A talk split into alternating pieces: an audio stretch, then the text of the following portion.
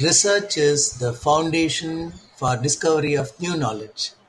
But as a student or as a research scholar yourself, have you ever wondered how and where do you begin your research journey?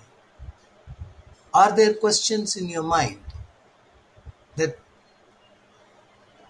challenge you uh, towards selecting a topic or determining even the, the kind of research questions that you dig into and the kind of sources that you consult and the kind of structure that you need to give to your research output.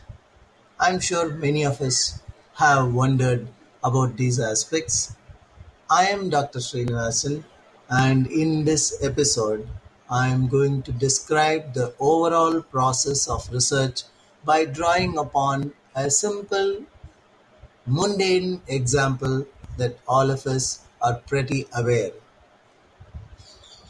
When we want to sit down and unwind, or even to pep up our focus, what do we do? We look for a beverage. The question that unconsciously pops up is tea or coffee? What do we have? Having decided upon tea, we commence a process that identifies tea from coffee, gets a kettle and a pot of water, finds milk and sugar, and then locates a heater. The decision to get tea is akin to deciding a subject in which we would like to research. Should it be with sugar and milk? Is like specifying a research area. Leaves of tea and water are the knowledge components that we call as literature review. Will a liter of water make a cup of tea? Or do I need just one cup of water? This becomes the hypothetical question or hypothesis, and the proportion of water to tea leaves becomes the research question. If it is Vahdam, TWG, or uh, Palais des Thés or Yogi, the ideal proportion of water for each type of tea comes in as the data collection.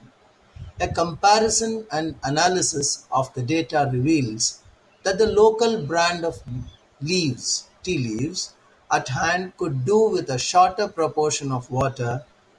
This ends our finding.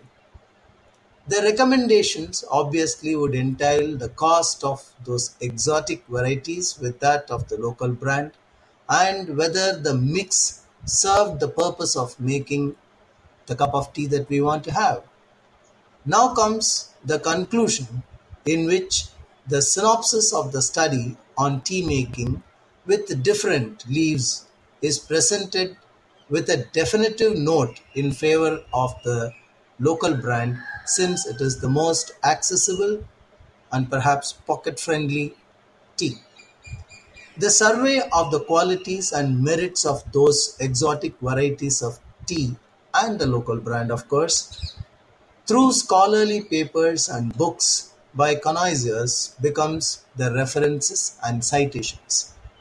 We end our exploration of tea making with a short abstract that outlines the merit of tea vis-a-vis different brands, the need to look at the pocket friendliness and the merits of having more accessible but equally refreshing tea.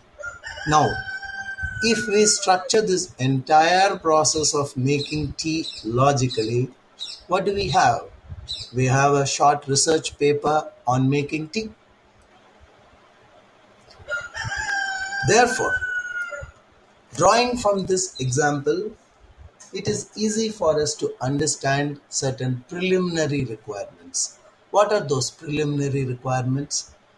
That we should be able to specifically identify a subject, that we should formulate the hypothesis, that we should formulate a set of research questions, then look for contemporary and valid references through which we are able to understand the entire context or the subject into which our research question needs to be answered and then we go ahead do the analysis by comparison or by deduction and then we arrive at our findings and using these findings and the perceptions gained through the comparative analysis we write our conclusions and recommendations.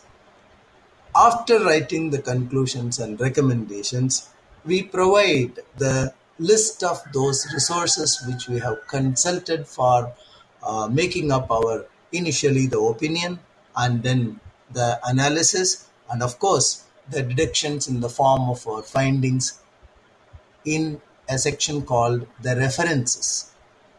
With these, the research on a particular topic into that subject becomes complete.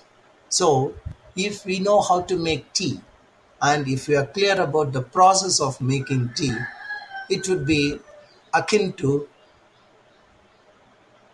understanding the process of research in order to step into that direction and conclude a meaningful research, the outcome of which will be of immense academic value and referential value to other scholars. With this, I will stop this episode, and in the next episode, we will talk about what are the things that you can write? What do you write? Having understood the process of uh, research, we must obviously answer that question as to what should I write. Thank you. Have a pleasant day. The contents of this episode and the series of oncoming episodes is based on a book that I have published uh, under the title Research Writing A Complete Guide, published by How Academics New Delhi. This book is available on Amazon.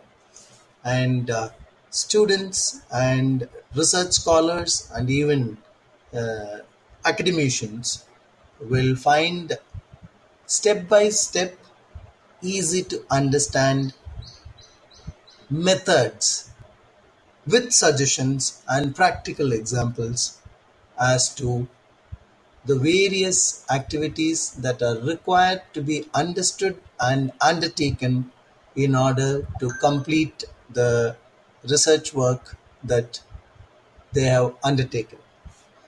The book also contains examples of uh, the structure of a research thesis or a research uh, proposal and even a proposal for obtaining grants for your research by institutions.